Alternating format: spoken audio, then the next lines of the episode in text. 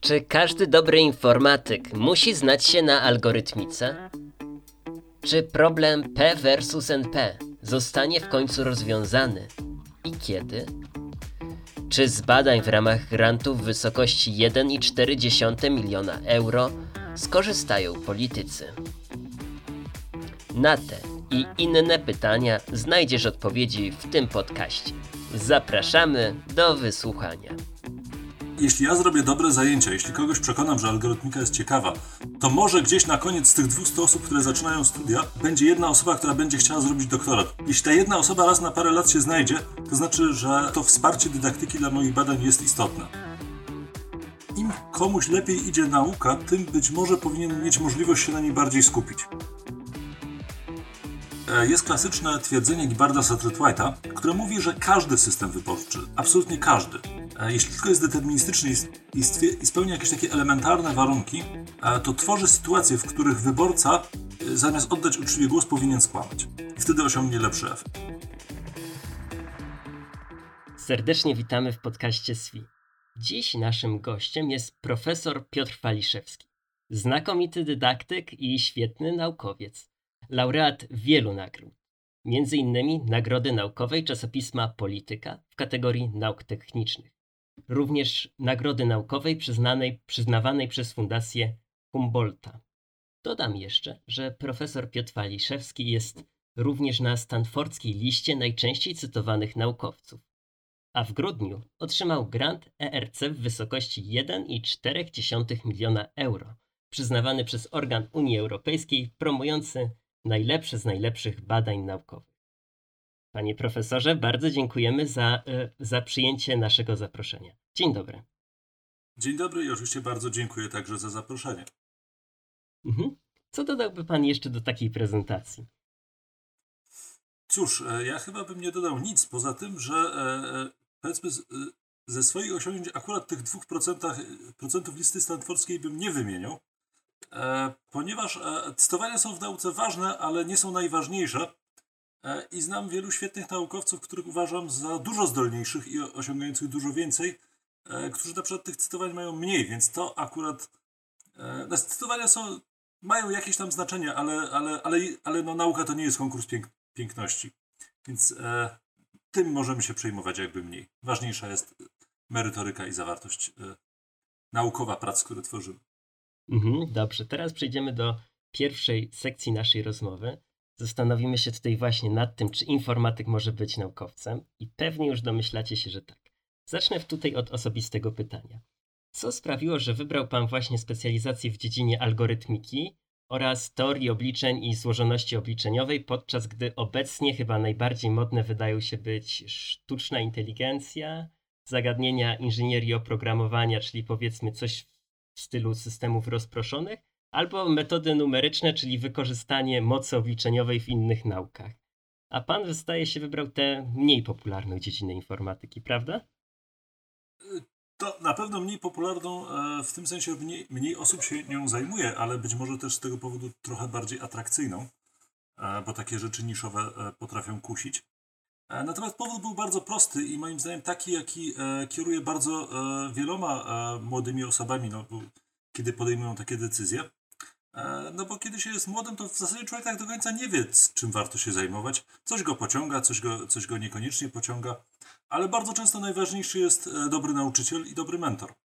E, a w moim przypadku takim e, mentorem był człowiek, który przede mną uczył teorii obliczeń i złożoności obliczeniowej na AGH, dr Janusz Jarosz, na którego wykłady chodziłem i tam, tak powiem, on potrafił naprawdę dobrze wytłumaczyć, dlaczego teoria obliczeń i złożoności obliczeniowej to jest ważna rzecz, dlaczego to jest ciekawe, dlaczego to jest fascynujące, że możemy się naraz zajmować wszystkimi algorytmami dla danego problemu. E, co takiego ciekawego jest w tej NP zupełności. E, więc to, to, to, był, to, była, to była w zasadzie rola jednej osoby, która przedstawiła ten temat w sposób tak atrakcyjny, że chciałem się tego uczyć dalej sam. Potem pisałem pod jego kierunkiem e, pracę magisterską, kupowałem podręczniki, w tym podręcznik mojego promotora mojej pracy doktorskiej, którą czytając znajdowałem w niej różne drobne oczywiście błędy. Wysłałem mu maila, że świetna książka, ale zobacz, tutaj tutaj zrobiłeś, napisałeś jedna druga, druga zamiast jedna trzecia. No, to były mniej więcej tego typu błędy. Na co dostałem odpowiedź? Tak, masz rację. Chcesz być moim doktorantem? No i tak to się zaczęło. No to rzeczywiście piękny początek. Ale tutaj zwrócę właśnie do kwestii dydaktyki.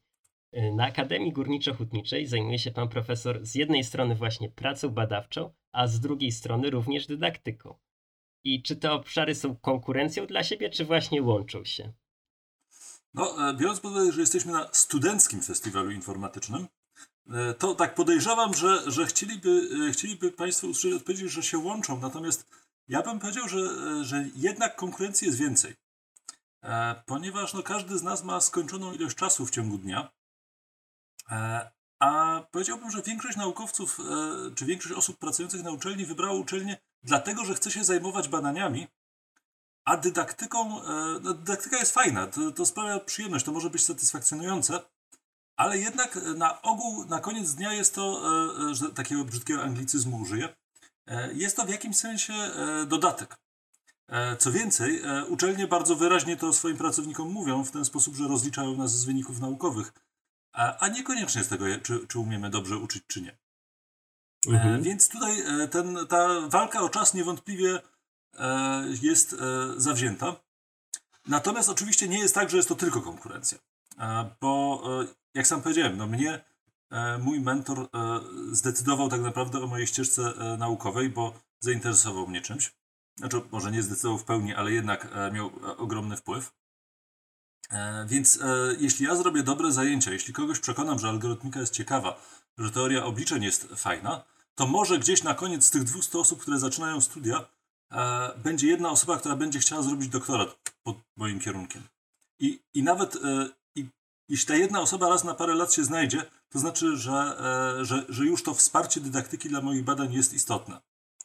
A poza wszystkim dydaktyka, e, no, dydaktyki ma, znaczy podejrzewam, że większość osób pracujących na, e, na uczelniach polskich będzie uważała, że uczy za dużo. E, ja jestem oczywiście jedną z nich. Natomiast to nie zmienia faktu, że w, w małych ilościach dydaktyka jest naprawdę przyjemna. Mhm. A Państwo studenci chcą wiedzieć, jaka jest Pana ulubiona gra mobilna i dlaczego jest to Angry Birds? Ha. Znaczy Angry Birds jest fajne e, i niewątpliwie e, jest to zapewne nawiązanie do zwyczaju rzucania e, takim Angry Birdem w studenta, e, studentów. E, natomiast e, ulubioną grą mobilną jest tak naprawdę, nawet nie wiem jak ta gra się nazywa, ale to jest coś takiego, że układam jakieś kawałeczki czegoś na planszy i jak ułożę je wszystkie w linii, to one znikają. I, i fakt, że to jest jedyna gra mobilna, która wytrzymała na moim telefonie dłużej niż, czy w tym momencie to już chyba z 5-10, no nie, 10 lat to nie, ale z 5 lat przynajmniej. Mhm. E, natomiast e, rzucanie pluszowymi zabawkami Angry Birds studentów E, nie wzięło się z, z gry mobilnej, natomiast wzięło się z faktu, że w pewnym momencie stała się e, dla mnie szalenie irytujące fakt, że, że wykład jest czymś, co jest jednostronne. Że mówię do studentów, pytam się, czy rozumieją, i oni wtedy tak mądrze patrzą, ale w zasadzie się nie odezwą. E, I to jest zrozumiałe, bo w sytuacji, kiedy jesteśmy jeden na wielu, no to ja mogę zadać pytanie, ale nikt nie czuje się w obowiązku na nie odpowiedzieć. Mhm. I na którymś z wykładów e, w pewnym momencie w jakiejś takich e, przypływie, e, nie wiem, czy, czy talentu, czy złości, czy, czy emocji, powiedziałem, jak nie będziecie odpowiadać, to kupię sobie pluszową zabawkę i będę nią w was rzucał. I po zakończonym wykładzie stwierdziłem, że w zasadzie jest to niezły pomysł, bo to zamienia relacje jeden do wielu na jeden na jeden. I rzeczywiście poszedłem do sklepu, kupiłem sobie takiego Angry Birda, bo wy... Znaczy z bardzo prostego powodu, e, ponieważ Angry, e, ty, tymi zabawkami się dobrze rzuca. E, więc jak trafię kogoś w głowę, to nie zrobię za dużej krzywdy. Jak, no, jest to, nie, nie ma żadnych twardych elementów. To jest po prostu bardzo praktyczne. Czyli względy praktyczne zadecydowały o wyborze za, y, zabawki. Rozumiem. Tak jest. Ale wróćmy do poważnych tematów.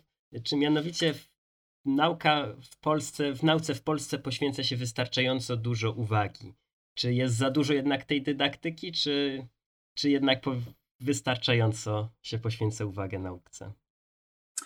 E, to jest trudne pytanie, bo e, podejrzewam, że są osoby, dla których ten miks jest dobry.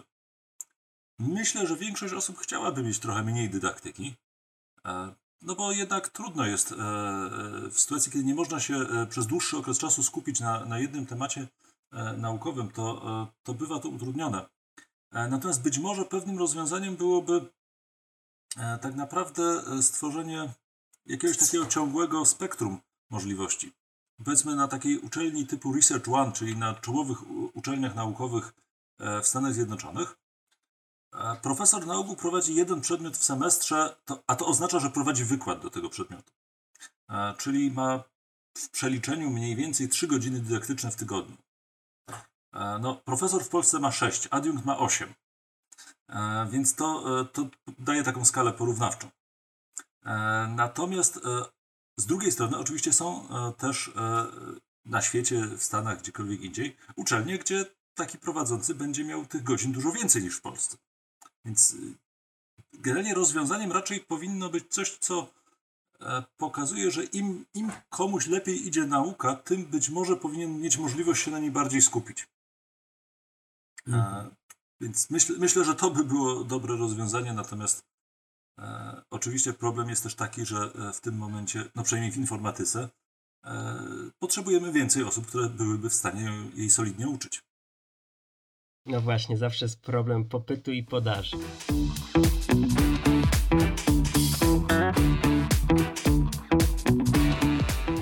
A ja się teraz zwrócę w stronę grantu właśnie z ERC.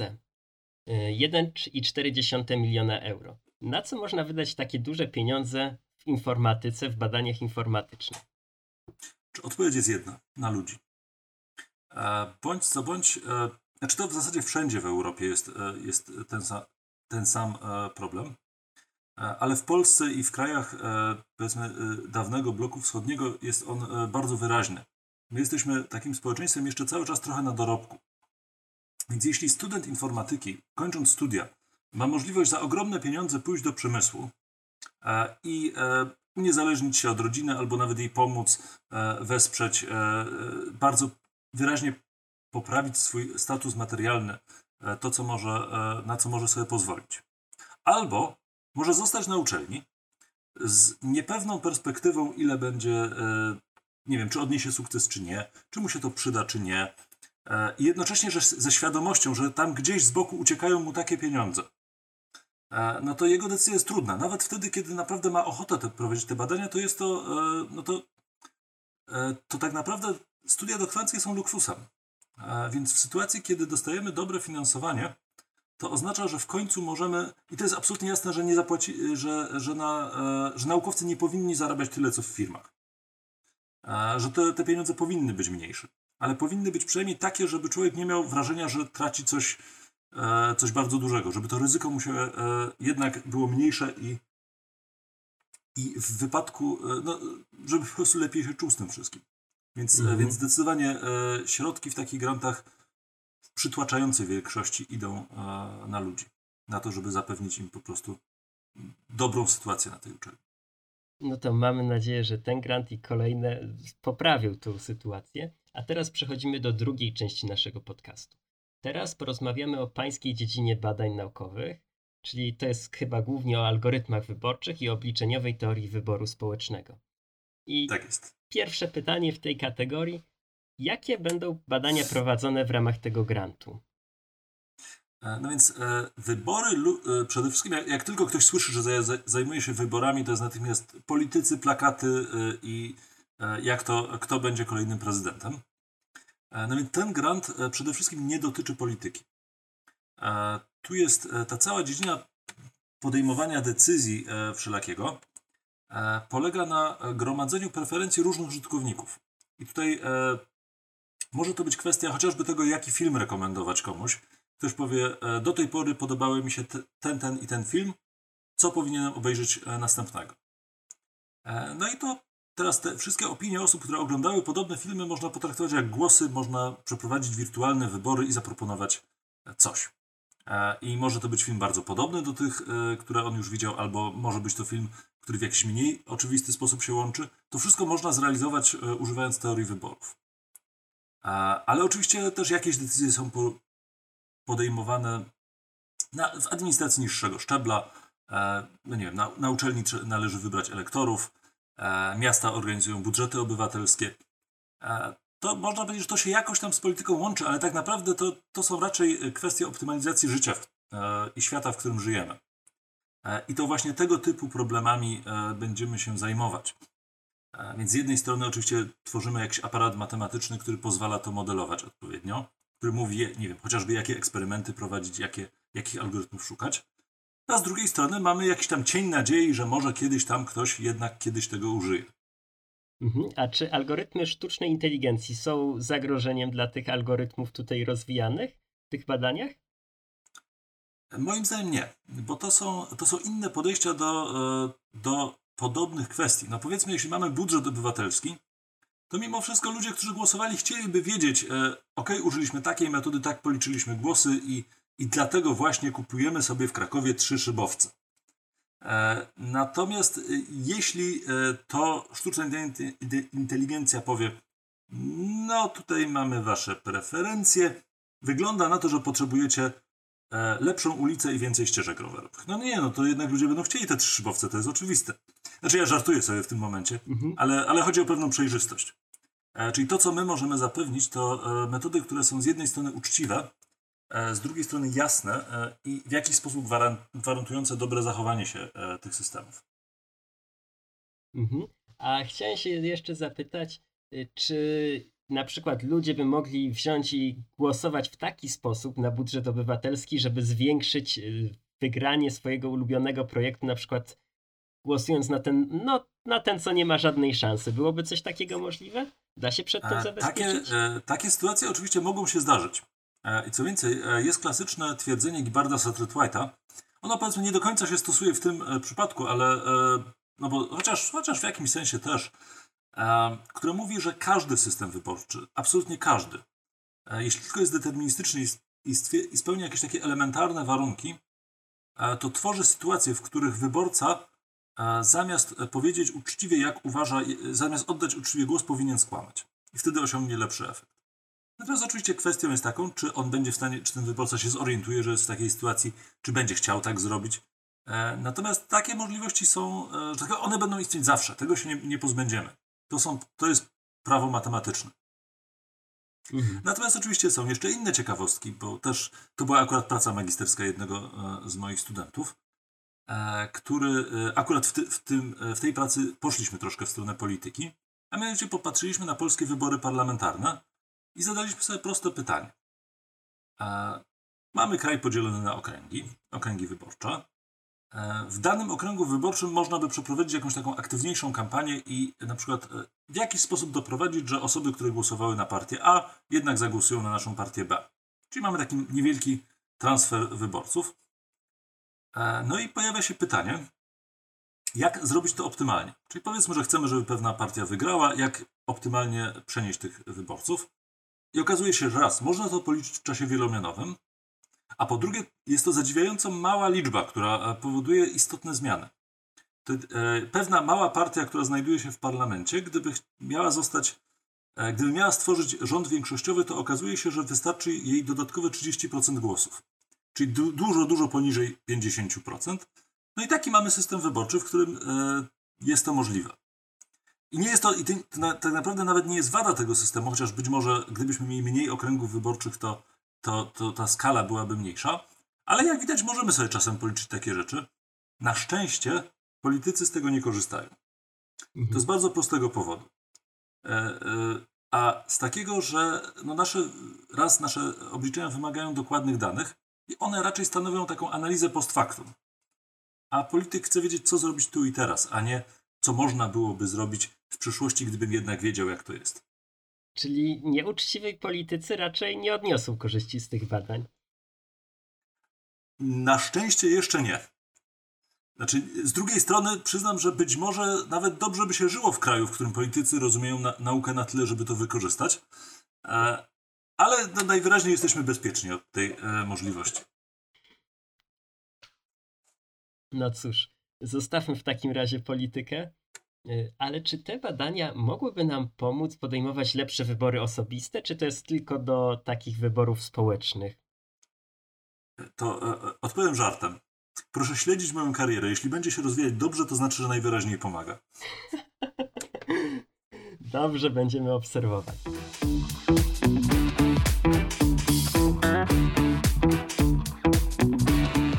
A teraz przechodzimy do trzeciej części naszego podcastu. Tutaj zastanowimy się nad tym, co musi umieć dobry informatyk. Pan profesor w swoich badaniach zajmuje się badaniami algorytmów, więc zgaduję, że w tej dziedzinie znajomość algorytmiki jest niezbędna. Stąd moje pytanie. Czy każdy dobry informatyk musi znać się na algorytmice? No to przede wszystkim jest pytanie, kto to jest dobry informatyk? E, bo przede wszystkim no, większość dobrych informatyków nie jest naukowcami. E, natomiast e, czy no, zapewne mogą to być osoby pracujące w działach R&D, czy, czy może, może osoby tak po prostu programista w firmie. I takim osobom taka twarda matematyka nie jest koniecznie niezbędna. Chociaż e, powiedziałbym, że powiedzmy w tych działach e, e, badawczo-rozwojowych, no może się jak najbardziej przydać. No jednak e, do, do firm typu Google, czy Microsoft, czy Facebook e, jednak idą osoby, które, które jakoś sobie z tą e, algorytmiką dobrze radzą i nawet jeśli nie, nie używają jej wiele w pracy, to ona jakoś świadczy o tym, że są to ludzie, którzy, którzy są w stanie myśleć w sposób, w sposób kreatywny. Natomiast też w dzisiejszych czasach, w sytuacji, kiedy, gdzie uczenie maszynowe jest aż tak popularne, E, to moim zdaniem nastąpiła e, duża zmiana w tym, jak należy uczyć informatyków. E, bo jeszcze do niedawna, te kilkanaście lat temu, było absolutnie jasne, że podstawą informatyki jest matematyka dyskretna. No i to ona w zasadzie poniekąd cały czas jest. Maszyna Turinga, algorytmy, to wszystko to, jest, to są procesy dyskretne. Ale uczenie maszynowe to jest matematyka ciągła. Czyli raczej to, to, to czego uczyli się fizycy, to, to nagle wszelkie myślenie statystyczne, to nagle zaczyna mieć ogromne znaczenie. Nagle e, i algebra, i analiza matematyczna nabierają zupełnie nowego wymiaru w informatyce. I to właśnie osoby, które są w stanie myśleć w ten sposób, nagle mogą się okazać e, skuteczniejszymi informatykami. Tak więc matematyka, znaczy matematyka niewątpliwie jest przydatna, ale e, tak samo przydatna jak zdolność kreatywnego myślenia, czy, czy znowu używając e, anglicyzmu, no, myślenia outside of the box, czy jakiegoś nieszablonowego podejścia do, do problemów. Mhm. Czyli jak najlepiej to rozwijać? Jak najlepiej e, rozwijać podejście nieszablonowe? No, mierzyć się z trudnymi problemami. E, I nauczyć się zauważać, że człowiek e, od, nie wiem, jeśli człowiek od godziny myśli cały czas, jak to samo rozwiązanie ma zadziałać, to może to jest dobry moment, żeby sobie wyjść na spacer i i sprawdzić, co mógłbym zrobić zupełnie inaczej, żeby dany problem rozwiązać. I jeszcze oczywiście pewna rzecz. E, znaczy, z jednej strony wielu studentów lubi się uczyć, natomiast uczenie to jest zawsze wysiłek. Uczy, u, uczenie wymaga jakiegoś. No, chciałbym powiedzieć wręcz pewnego bólu. No, trzeba się. Trzeba złapać te neurony, połą rozerwać, połączyć potem na, na nowo w inny sposób. E, więc e, w pewnym sensie jest, jest jasne, że to musi kosztować jakiś wysiłek, czy na ogół kosztuje wysiłek, a w każdym razie jest naprawdę wartościowe wtedy, kiedy kosztuje wysiłek. Więc też należy sobie szukać takich rzeczy, które nam sprawiają trudność, a nie te, które przychodzą łatwo. Chociaż oczywiście tutaj przesadzam, no bo e, w pewnym sensie, no bo jednak chcemy się zajmować tym, co lubimy, ale za każdym razem trzeba mierzyć trochę wyżej niż, niż poprzednio. Mhm, bardzo motywujące.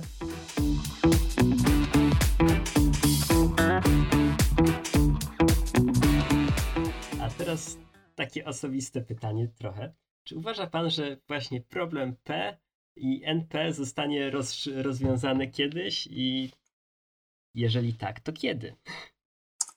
E, to jest ciekawe pytanie. E, jedna z takich odpowiedzi pół żartem, pół serio E, no, wymaga zastanowienia się, co to jest problem P versus NP. No P, czyli umiejętność rozwiązywania problemów, NP to jest umiejętność weryfikowania ich rozwiązań. Czyli gdyby P było równe NP, to by znaczyło, że e, fakt umiejętności weryfikacji dowodu jest równoważny umiejętności stworzenia tego dowodu. Czyli w szczególności, skoro no, zakładamy, że umielibyśmy, że gdyby taki dowód, e, na przykład e, te, tutaj rozwiązując te kwestie by powstał, to my byśmy go zrozumieli. Ale gdyby ten dowód mówił, że P jest równe NP, to znaczy, że byłoby łatwo ten dowód stworzyć, a nie wyszło nam. E, więc wiele wskazuje na to, że, e, że jednak P jest różne od NP, a ponieważ jest różne od NP, to trudno będzie znaleźć dowód, który to pokazuje. To jest oczywiście taka, taka bardziej, e, to jest rodzaj zabawy umysłowej, to co, to co powiedziałem, a nie poważny argument. Ale w jakimś sensie to jest, no dla mnie jest to, to taka przyjemna, atrakcyjna myśl, że stworzenie tego dowodu jest trudne dlatego właśnie, że wynikiem jest P jest różne od NP. Wobec czego nie mam bladego pojęcia, kiedy to zostanie rozwiązane i czy zostanie rozwiązane. A powiedziałbym, że obawiam się innej kwestii. I to też czasami niektórzy naukowcy wskazują jako możliwe w cudzysłowie rozwiązanie kwestii P versus NP, a mianowicie, że problem straci na znaczeniu. Że będzie to problem, który jest intrygujący filozofów, ale okaże się, że mamy tak dobre problemy do rozwiązywania, e, czy tak dobre metody i algorytmy rozwiązujące problemy NP zupełne, te, te które praktycznie potrzebujemy rozwiązać, że to przestanie być ważne, czy P jest równe NP. I to powiedziałbym, że to jest dla mnie taka bardziej, e, no, może nie, nie przerażająca, bo jednak no, nie budzę się w środku nocy myśląc, Jezu, a co jeśli oni nigdy nie udowodnią P versus NP? Ale byłoby to takie smutne. Chciałbym jednak, żeby, żeby na świecie iluś ludzi jednak cały czas o tym myślało. Mhm. To jaki będzie następca tego problemu? Ha! E, być może kwantowe P versus kwantowe NP, ale to się okaże. To ale tak czekać. naprawdę, ale, ale, ale powiedziałbym, że to jest bardzo dobre pytanie i tak naprawdę nie wiem. Będziemy czekać na rozwój sytuacji.